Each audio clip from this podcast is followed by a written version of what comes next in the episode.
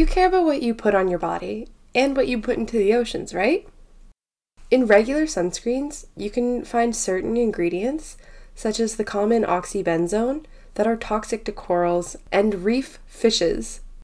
The thousands of tons of sunscreen that are washed off every year is contributing to the decline of coral reefs. Pretty worrisome, huh?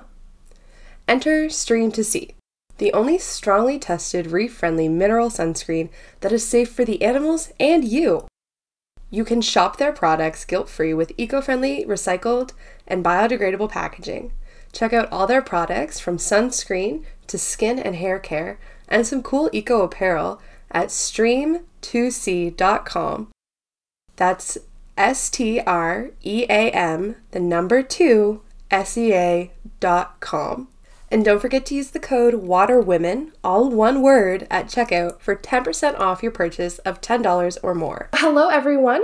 Welcome back to another episode of the Water Women podcast. My name is Jill, and I'm the host and creator of this podcast. I'm joined on today's episode with Melissa. Hi, Melissa. How are you doing? Hi, Jill. I'm doing great. How are you? I'm good, thank you. It's so exciting to virtually meet you. We do have a mutual friend with Sarah who was on the podcast a couple episodes ago. So I've heard lots about you and I'm really excited to have you on. Yeah, I'm so excited too. And um, I really enjoyed Sarah's podcast. So I'm looking forward to our one as well. Melissa, can you tell us a little bit about how you got into ocean science and what made you almost fall in love with the ocean? Sure. So I guess I'd start way back when I was teeny tiny, and I had with many people um, growing up in the era just an obsession with David Attenborough. like I love David Attenborough, and I would make sure like if it was on TV, like mum and dad, like that was the only night of the week where I was allowed to stay up past my bedtime to watch it.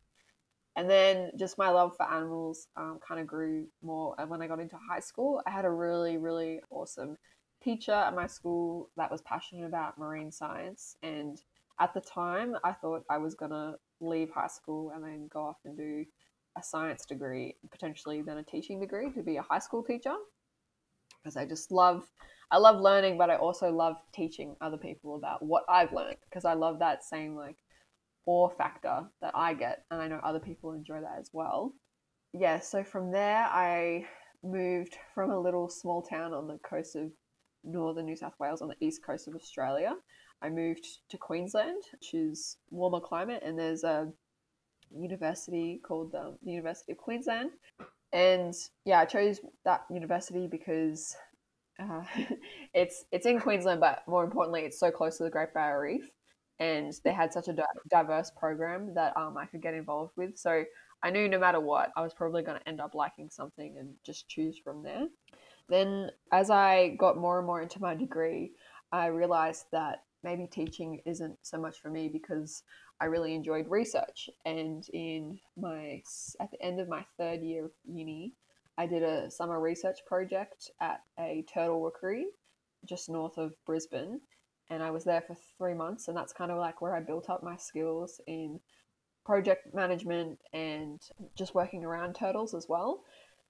And I just fell in love with that whole idea of, yeah, building a research project from the start and then having like a tangible outcome at the end. So that research was based off basically looking at vegetation and how it affects the success of sea turtle nests.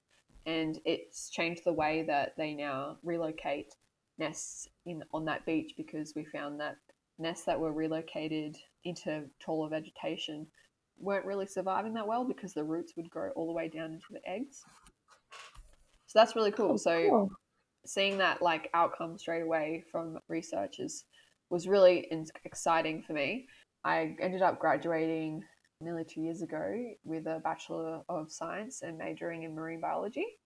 And after I graduated, my supervisor from that summer research project was pretty excited to have me as an honours student, which in Australia we do an honours year, which is just a year of research and that's it. It's kind of like doing half a master's degree. So it's not as intense as master's because you don't have to do coursework. And yeah, that's basically where the rest of my like research career has been set off to. Awesome. So what are you doing now with your research? Yeah, so I I graduated from honors and now I'm doing my PhD. so I kind of just went straight into it. I know it's a bit, it's it was very daunting because I'm I'm actually quite a young PhD student. I'm only 23, about to turn 24, and I didn't realize that at the time that a lot of PhD students that join they've already kind of had part of their career. Um, they've gone off and done some research assistant work, or maybe they've done an internship somewhere, or maybe worked for the government and then they've come back because they want to kind of elevate their career even further. So doing a PhD helps with that. For me, I after doing my honors, I knew that I wanted to go into academia. So I love the idea of um, researchers working together for a greater cause, but then also kind of working in collaboration with other NGOs. So for my honors year was supported by the Worldwide Fund for Nature, in Australia, and that was really cool because they're quite a well-known NGO all around the world. They have uh, offices in almost every country. Yeah, that's huge. Yeah, yeah. So WWF, and then now they're supporting me into my PhD as well. It was one of the main drivers for doing my PhD, and because I was so already involved in the project that I'd done in my honors year, and publishing that work as well, it just made sense for me to go on and do a PhD straight away, and it's what I wanted to do. So, yeah, that's what I do now. I guess more focusing on like what my PhD is going to look like. We still haven't set it in stone, so I've only just gotten past my first month of in my PhD, and most of your first year is literature reviews and building up your um, skills in things that you might want to do in your actual project work. So I'm doing a lot of mathematical modeling, so trying to get my R skills up. I'll be working with really large, yeah, I'll be working with really large data sets. But generally, what my thesis will be about is how is sea turtle populations coping with climate change? So, how many males are currently in the population? So, I don't know if uh, if your audience is familiar with it, but sea turtles, their sex isn't determined by the genetics given from their parents, but it's actually determined by the temperature of the nest when they're incubating in the sand. And that is really critical for a species that's ectothermic and also really long generation times as well. So, whatever temperature it was in the nest on a specific date, like 30 years ago, determined the sex of a sea turtle that's now reaching maturity and going off to breed like this coming season which just totally blows oh. my mind. yeah. yeah, that is super cool. Yeah, it's bad because um, as an environmental um, landscape, when we look at it with climate change, it's changing quite dramatically and very quickly. So, sea turtles, they've survived 120 million years of changes to the environment. They survived the KT extinction, which wiped out the dinosaurs 65 million years ago. Wow. Yeah, so these guys are older yeah. than dinosaurs, they're tougher than dinosaurs, and then the thing that might get them is this climate change event that's happening right now that could increase the Earth's air temperature by two degrees in less than 80 years. And because turtles, for most species, they don't reach maturity until they're 20 or 30 years old, that could be within two to three generations of one species or one population. Oh, wow. Yeah, when we're talking about how how turtles are going to cope with climate change. The overall aspect doesn't look great, but the good thing about turtles having temperature dependent sex determination is that because they are so sensitive to temperatures, that we could actually go in there and artificially manipulate the temperatures to produce males if they aren't able to produce males on their own. So Oh, that, that is so cool. So like if we have like a couple generations where it's just like heavy females, you guys could go in and actually like almost f- gently force there to be males just by yeah, changing the so temperature. Exactly. It's it's a bit it, from an ethical point of view, it's it's interesting because you know if a species is like naturally dying out, how much um, intervention should you do before you know you let nature kind of take its course? Yeah. Because potentially, what could happen is like we have so many sea turtle populations around the world. Almost every corner of a country has its own population of a turtle species. Um, and then turtles themselves they migrate across countries as well. So protecting turtles in one area might not protect them for their entire life. Yeah. Because they move um, depending on what age group they're in. So, So they'll be protected while they're in that country, but then once they migrate, it's kind of like a every man for himself situation because you don't know what other countries are doing to protect them. Exactly, exactly. So, for instance, here in Australia, all sea turtle species are heavily protected. You can get really big fines for just holding a sea turtle without having like a permit or something to do it. That parks could fine you for doing that. Whereas loggerheads, hatchlings, so they're protected, and loggerhead adult turtles are protected obviously in Australia. But when the hatchlings swim across the Pacific o- Ocean over to Chile, the governance and like protection over there isn't as strong. And so we see a lot hmm. of juvenile loggerhead turtles getting wiped out in the fisheries over there in either longline fishing or in trawl nets. And then when they come, when that cohort comes over to Australia, we've already got less individuals returning because they didn't survive that life stage that was so heavily threatened by the practices that are going on Yeah. in other countries. Wow, that's so it is really important to not have universal, but kind of like these guys should be protected at least to a bare minimum in certain areas where they're not really being looked at like that. Yeah, and so like for in Australia, so we have two green turtle populations on the east coast, and the northern population is the one that we talk about the most because it's the largest green turtle population in the world. It's the one that has these huge like arribada nesting kind of situation going on on Raine Island, and everyone's worried about this population going basically locally extinct because it it's the largest population in the world. Like obviously we need to care about it, Yeah. but the southern population is growing really quickly as well. And it's Oh, good. That's those- good. Yeah, it's filling in those niche spots where the northern population used to exist. So potentially we end up with just one really big southern population and a smaller northern population. And that like the southern population would be taking up more area and kind of like expanding upwards in its like habitat range while the northern population would be shrinking. Am I understanding that right? Yeah, that's probably what's going to happen. Um, Okay, but you guys are also looking at how you could manipulate this so that we have this still strong population of sea turtles in that area.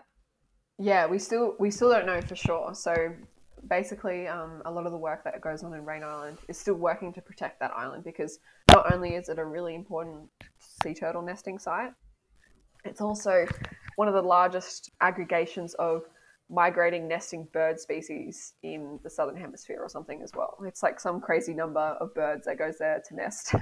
uh, frigate birds and a couple of other species all nest on this island along with turtles at the same time. so it's a very, for whatever reason, um, maybe it's like its geographic location or the way that the currents run along that island. And then to top all of that, obviously there's a whole bunch of turtles nesting here. The largest migration of tiger sharks in the world also occurs towards Raine Island. So we have every year around the nesting season, thousands and thousands of adult female tiger sharks, mostly females, going to Raine Island to fatten up so that they're ready for breeding, which is just so basically this island is really important for not just turtles, it's important for birds, it's important for sharks, but it's Just like every species almost. Yeah, and it also is extremely culturally significant to um, the indigenous people because obviously it's So it's just all around a very important island. Exactly. And it has the first structure or something that was ever built in Australia. There's a small, like, kind of lighthouse watchtower thing that was built on there by convicts traveling to Australia way back in the 1700s. So it's a pretty important place. the justification to try and protect it makes sense. So if there's sponsors and people that um, are willing to help us protect it, then obviously we're going to do everything that we can to try. It's just the pace. Oh yeah, of- absolutely. yeah, the pace of the climate change that we're experiencing is nothing that we've ever seen before. So, Yeah. interesting.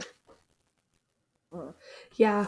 It's interesting when you say um, you guys are also like you're you don't want to manipulate it too heavy and want to almost allow nature to take its course because that almost argues the question of like is this really nature or is this a side effect of humans kind of thing So true. Yes, exactly. so, because if it is human induced climate change, then humans should be responsible for protecting the species or not letting it die out, right?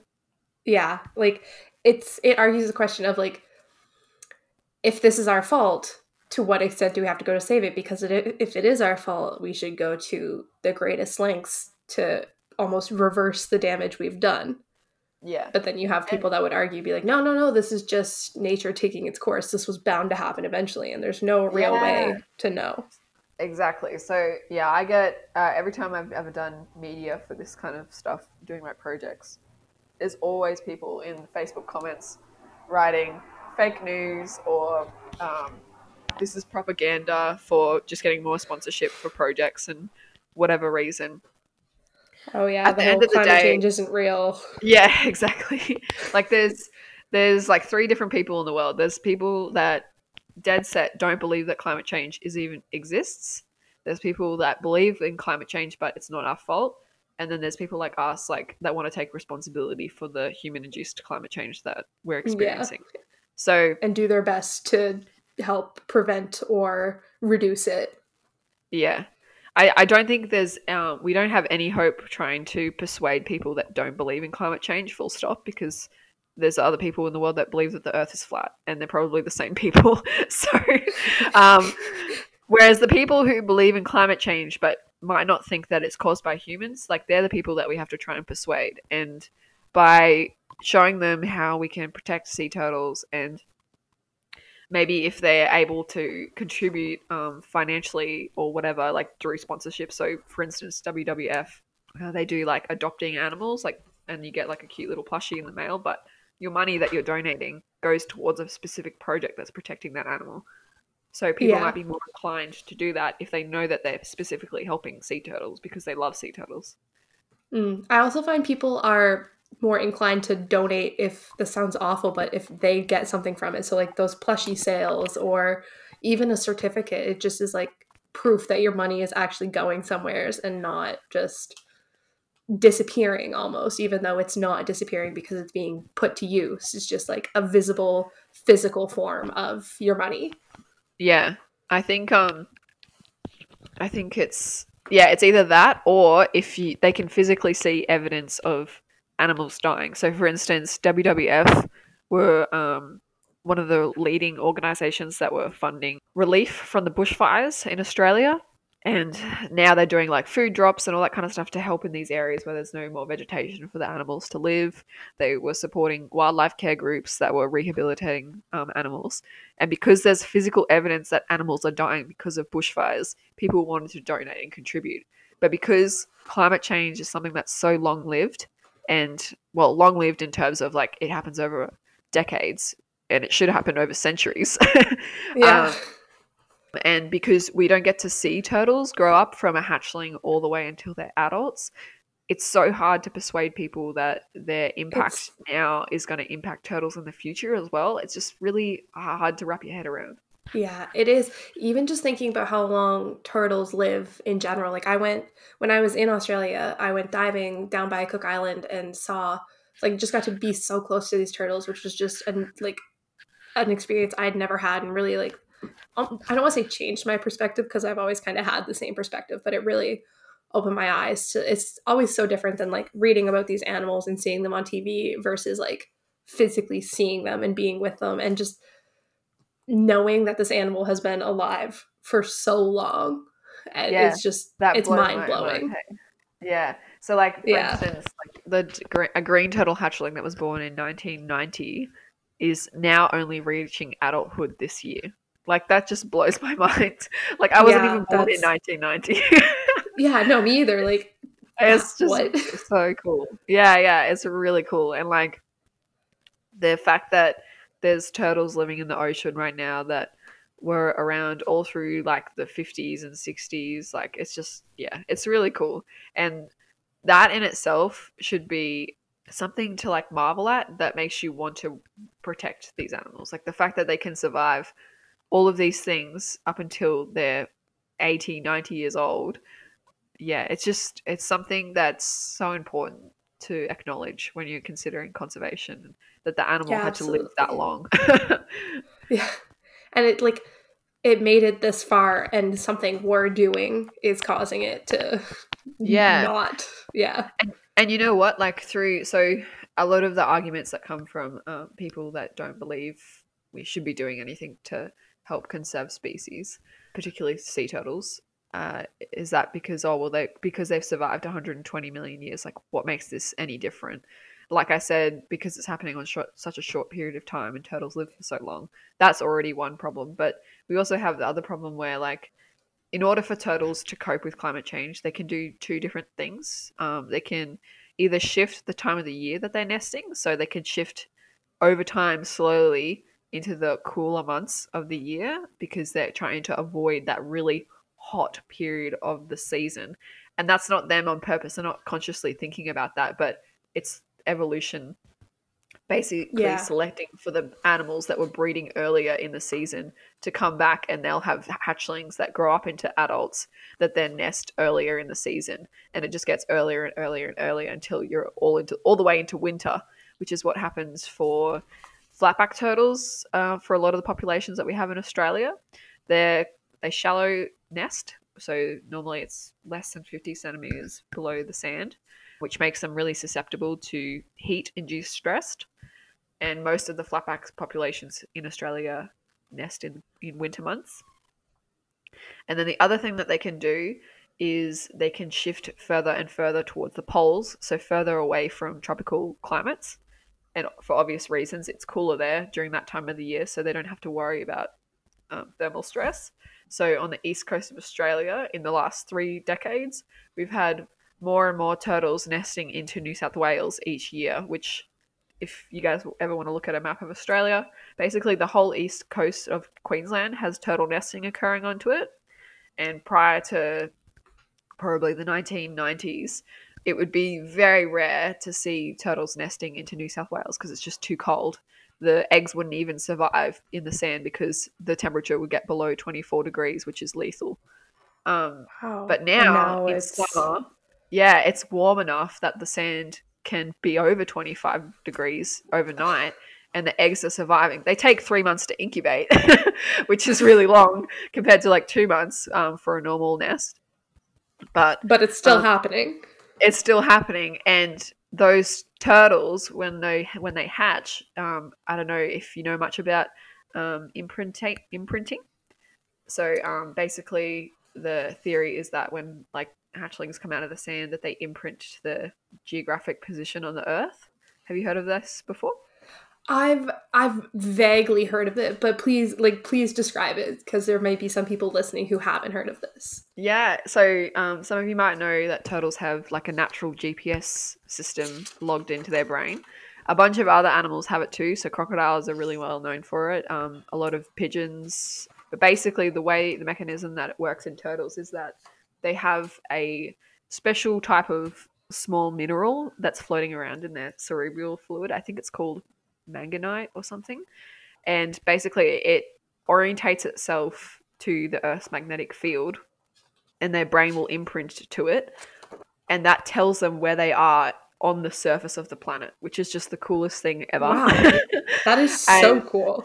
it is extremely cool. And the fact that a sea turtle hatchling can, for instance, a loggerhead that is born at Mon Repos, which is um, in Queensland, will swim out into the EAC, which is um, East Australian current, and If it'll you go down. Finding Nemo, you better be Yeah. familiar with that. Exactly, exactly. That's exactly what happens. Um, they don't find their parents. That's the only that I have an issue with that, and also the fact that the fact that um, Crush is 150 years old. I don't. watching watching Finding Nemo as a marine biologist, you want to enjoy it, but you're like, well, dude, like you did a good job here, but like there's room for improvement. Yeah, like the fact that that they get all the way from the Great Barrier Reef to Sydney in like two days. Is um. Anyway, but yeah, so yeah, no one actually knows how long sea turtles actually live for because no one's ever followed one from a hatchling all the way until the eldest death. So we have loggerhead hatchlings that have been followed until they're like 150 years old or something. But that's obviously not as old as what turtles can live for. We know that we they, Yeah. that they can live for longer than that. I don't think 150 years old sounds. It could be possible, but I think it would be pretty rare. but getting back to imprinting, so yeah, the hatchlings jump in the East Australian current. They go down past New Zealand. They go across the Pacific Ocean, and that takes a couple of years to do that. And then by the time they get over to South America, um, they'll stay over there until they're about maybe 10 and they're about the size of a pretty large dinner plate. Like it'd be a big meal if you had it. That's that really critical stage that i was talking about earlier when they get caught in trawl nets and longline fishing and stuff like that. So we, we see a lot of bycatch of loggerhead juvenile loggerheads Yeah. over in south america. And then when they're ready to come back to Australia, they go across kind of across the where the equator is, and then they arrive back in. They go through like New Caledonia. Sometimes they drop off at New Caledonia or Fiji, and they'll live there, and or they come all the way back to Australia, and they'll pick any sort of feeding area that they find suitable along the the east coast, and then stay there for the rest of their life. Like that is their feeding ground, and they will not change places. So that it's a real problem when you see areas that on a green zone or something where you're allowed to go fishing or anchoring or whatever. And for for something like a green turtle if an entire seagrass meadow gets removed that could be an animal's food source and they don't know where else to go to find food. And then that's when we see sick turtles and all that kind of stuff. So the only time that they leave their feeding area is when it's time to breed and they know where they were born, so they kind of just start heading back towards that direction. And along the way, if it's a female, she's just trying to get to the nesting ground. But the males always arrive at the breeding grounds earlier. And now what they'll do is it's quite strategic. They'll like find points of headlands or like where the end of an island is, or basically they know that it's an, a route that a turtle, a female turtle, has to go through in order to get to where the nesting ground is and they basically mate with her like along the way if that makes sense Oh, yeah, So- that does. Yeah so the boys will stay there for like a month or so the female is only passing through and she might only be there for a week and then just keep swimming and swimming So the males She- will mate with multiple females who pass through here. yes and females obviously can mate with multiple males as well so Yeah. for each species it's really interesting like when you look at the genetic makeup of a clutch so a clutch is a group of eggs that she lays and for each turtle it's different on how many clutches they can lay in a season but it's more than likely between three to six. Some green turtles lay 10 um, Wow. it really depends. It really depends where they're nesting. So if it's like a maybe maybe it's like a low density nesting beach they have the space and the time to lay 10 clutches. But if it's a really high density um, nesting area like Raine Island because there's so many attempts to try and nest because they get so regularly uh, interrupted by another turtle like crawling over the top of them or whatever other the you know there's and they're even um, digging up another clutch to them they know that something's wrong and sometimes you'll get a turtle that just gets startled if they touch another egg or something like that and they'll just stop. So it's really dependent on the turtle on how many clutches that they lay. But for the genetic makeup of a clutch in green turtles you get like maybe one or two fathers present in the clutch and then for other species like i know loggerheads can uh, have up to four fathers or five fathers present in the clutch Whoa. so that doesn't mean that one hatchling has five different fathers. It means that, say, if you had 100 eggs, then 20 of those babies could be from one father, another 20 could be from another father, and then 20 could be, and so on. that is so cool. yeah. So they're like half siblings almost, rather than full Yeah. siblings. Exactly, exactly. So That um, is so re- cool because, like with Yeah. other species, we generally think of like it doesn't matter if a female mates with multiple males. Only one of those, like only one of her eggs, is going to be fertilized by one sperm. Like it's going to be one father for that offspring. That is so cool.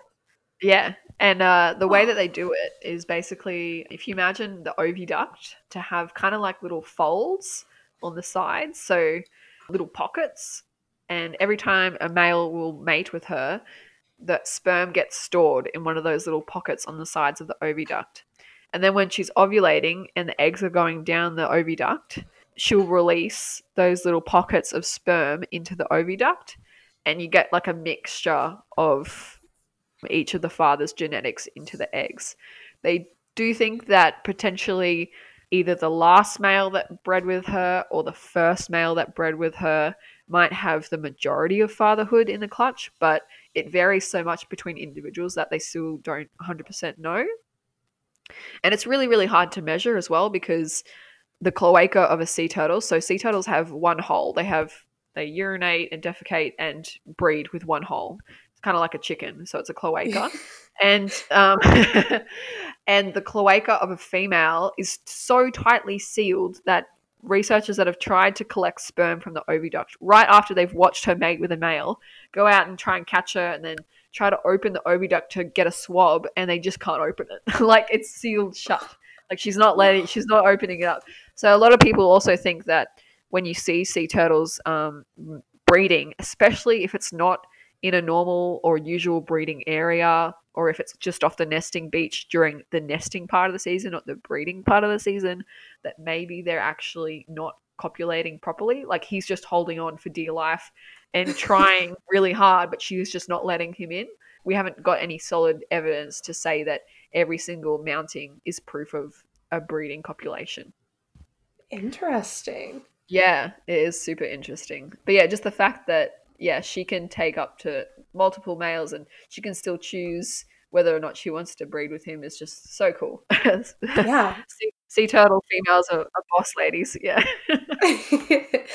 so you're obviously using your PhD to look into like what research can do to help these turtles. Um, and aside from donating, what can like the everyday person do to help? Aside, obviously, aside from donating, because we've touched on that, but like, is there little things people can do to help these sea turtles? Yeah, so essentially the the biggest thing that people can do at home is trying to reduce those other additional threats that turtles are facing in order to give them that extra kind of like uh, safety net um, through this really tough time that they're probably about to go through, which is climate change, rapid climate mm. change. Mm. And if there's more and more individuals in the population, then there's going to be a greater genetic pool that hopefully uh, a large portion of that genetic pool will have the right genes in order to get through climate change, survive that, and you know continue the population onwards. And the best way we can do that is trying to maximize the amount of turtles there are in the population. So trying not to kill them. the biggest things that you can do are limiting your plastic use. So hopefully you guys are all really educated on that because they say that by 2050 there's going to be more plastics in the ocean than there will be fish which is not good for turtles because turtles love eating jellyfish, which looks like plastic bags. They also love eating sea squirts and salps, which are other squishy things, sponges, corals. They eat a whole bunch of variety of stuff depending on the species. But yeah. a lot of the time, because you're underwater and you just want to see food opportunistically, when they see plastic, they think it's food. They automatically think it's food. And turtles don't have the ability to regurgitate their food. They only have the ability to regurgitate water. And that's because of their really crazy looking throats. You guys should Google sea turtle throat or sea turtle esophagus. And essentially, it looks like some creepy, spiky monster from uh, a, a movie. but it has all these backwards facing spines so that when a turtle, for instance, like a leatherback, leatherbacks love eating jellyfish, they'll swallow seven or eight jellyfish at a time and then they'll hold it in their throat and they'll squeeze the esophagus really, really tight and regurgitate the water at the same time. But those backward facing spines allow the water to get out, but oh. don't let the oh. food get out. So it's yeah. kind of like so those flaps that you can like push in, but they won't let you go back out. Like it only yeah, allows yeah. like so, one way entry for solid things.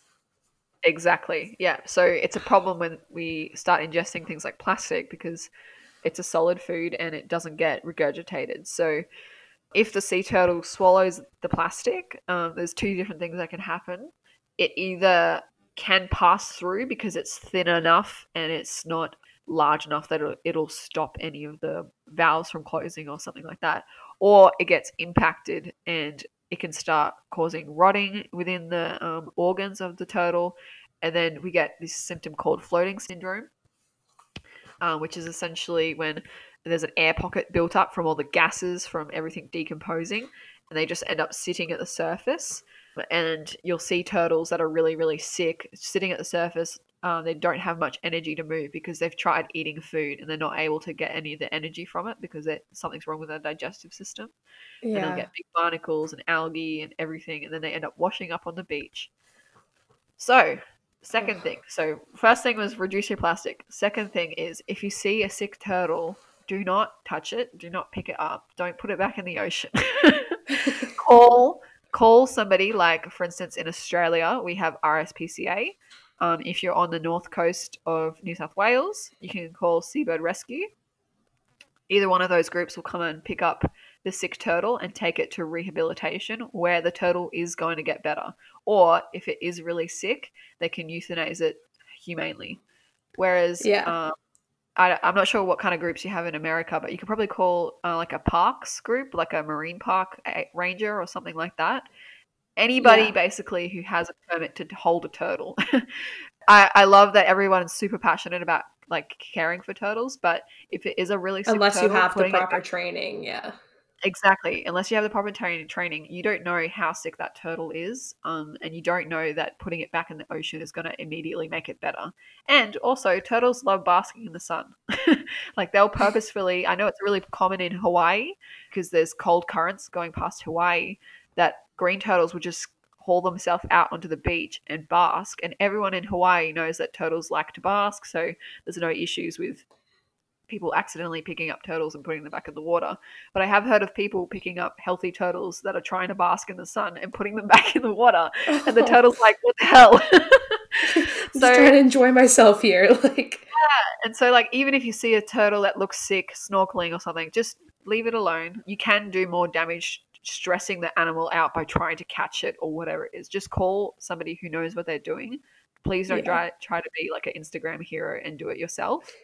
So that was the second thing. The third thing is just think about what you're eating on your plate. So I mentioned before that you know we have loggerhead turtles that get caught commonly on longline fishing and through trawl nets. Luckily in Australia we have these things called TED devices, which are turtle exclusion devices that are attached to nets.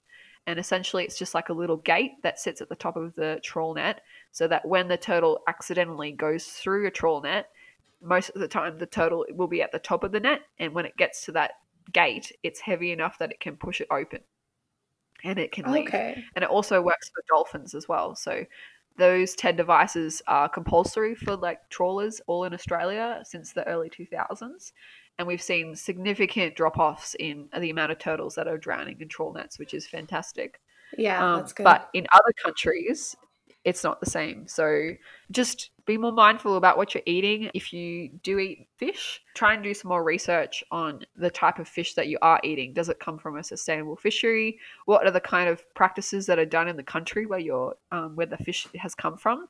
And if you can, try to buy locally sourced fish because at the end of the day, you're always doing better by sourcing food locally rather than just buying yeah. tins of cans that have come from Vietnam or China or something like that. So so what was that? That was number three. And then if you live near a turtle nesting beach, you probably already know about this, but turtles are extremely sensitive to light. And for nesting female turtles at nighttime, what they'll do is they'll try and find the darkest areas of the beach because there's something cued into them that tells them that dark means shade and shade means better success. So they don't know that, they don't consciously think of that. They're everything that's programmed into their brain they don't have a conscious thought about it's their brain is telling them what to do.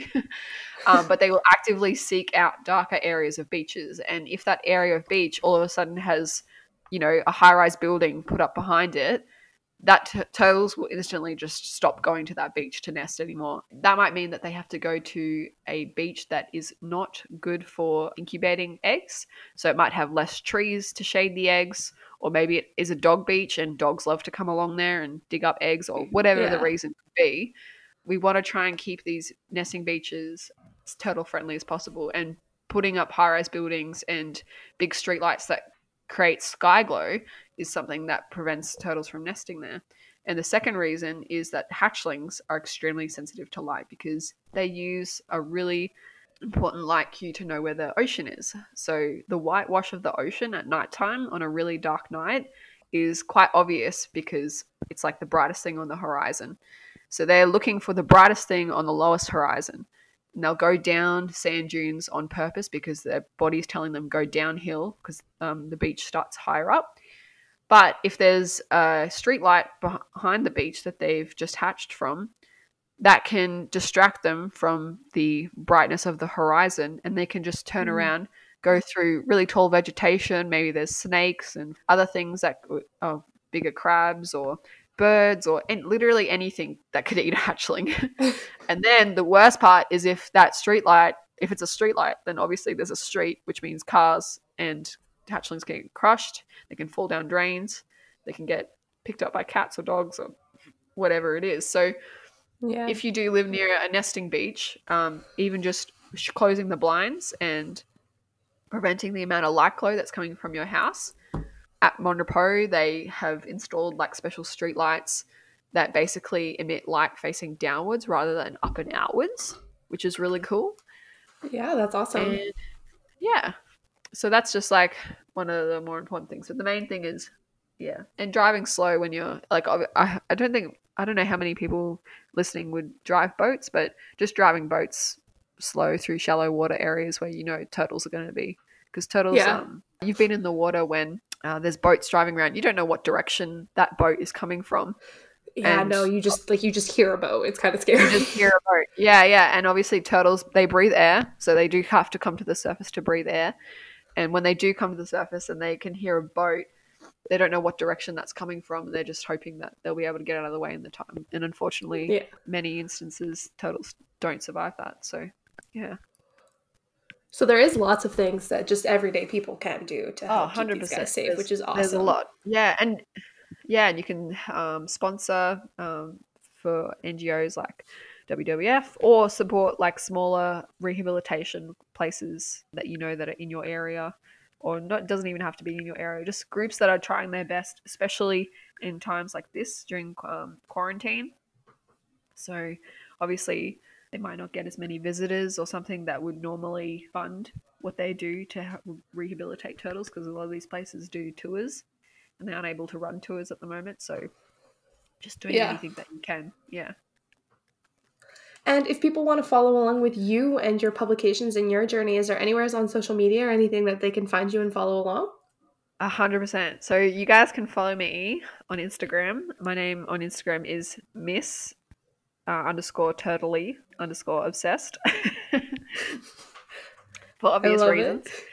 um, yeah, and um, yeah, I post on there pretty regularly. I've traveled to Papua New Guinea, which is was really cool. Um, got to experience what life was like over there and conservation work for them. And that was um, one of the most eye opening experiences for me because they do ethical turtle husbandry there. Oh, and cool. a lot of places that you, potentially the listeners might go to on cruise ships and stuff like that, they don't do ethical turtle husbandry. So mm.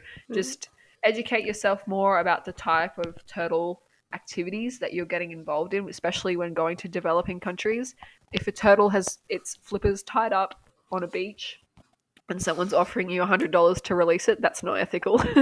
no. Um, and the same goes for if you see 100 turtles in a tiny pool of dark water and they're offering you 10 bucks to take a, a photo with a hatchling. That's not ethical either. So Absolutely. just be yeah just be really responsible about what you're actually promoting even if um, it seems as though the people really need the money at the end of the day they're not benefiting the turtles in any way. So yeah. so yeah. do your research and also just use some common sense to what you think is right for these turtles. Exactly. yeah well, awesome. Thank you so much for joining me today. It was so exciting to have you on. Thank you so much. It was so great to talk. I love talking about turtles. it's my favorite thing to do. Thank you so much for listening to another episode of the Water Women podcast. Make sure to follow Melissa on all her social medias and keep up with all the cool work she's doing with these turtles. As always, you can find Water Women on all social media platforms.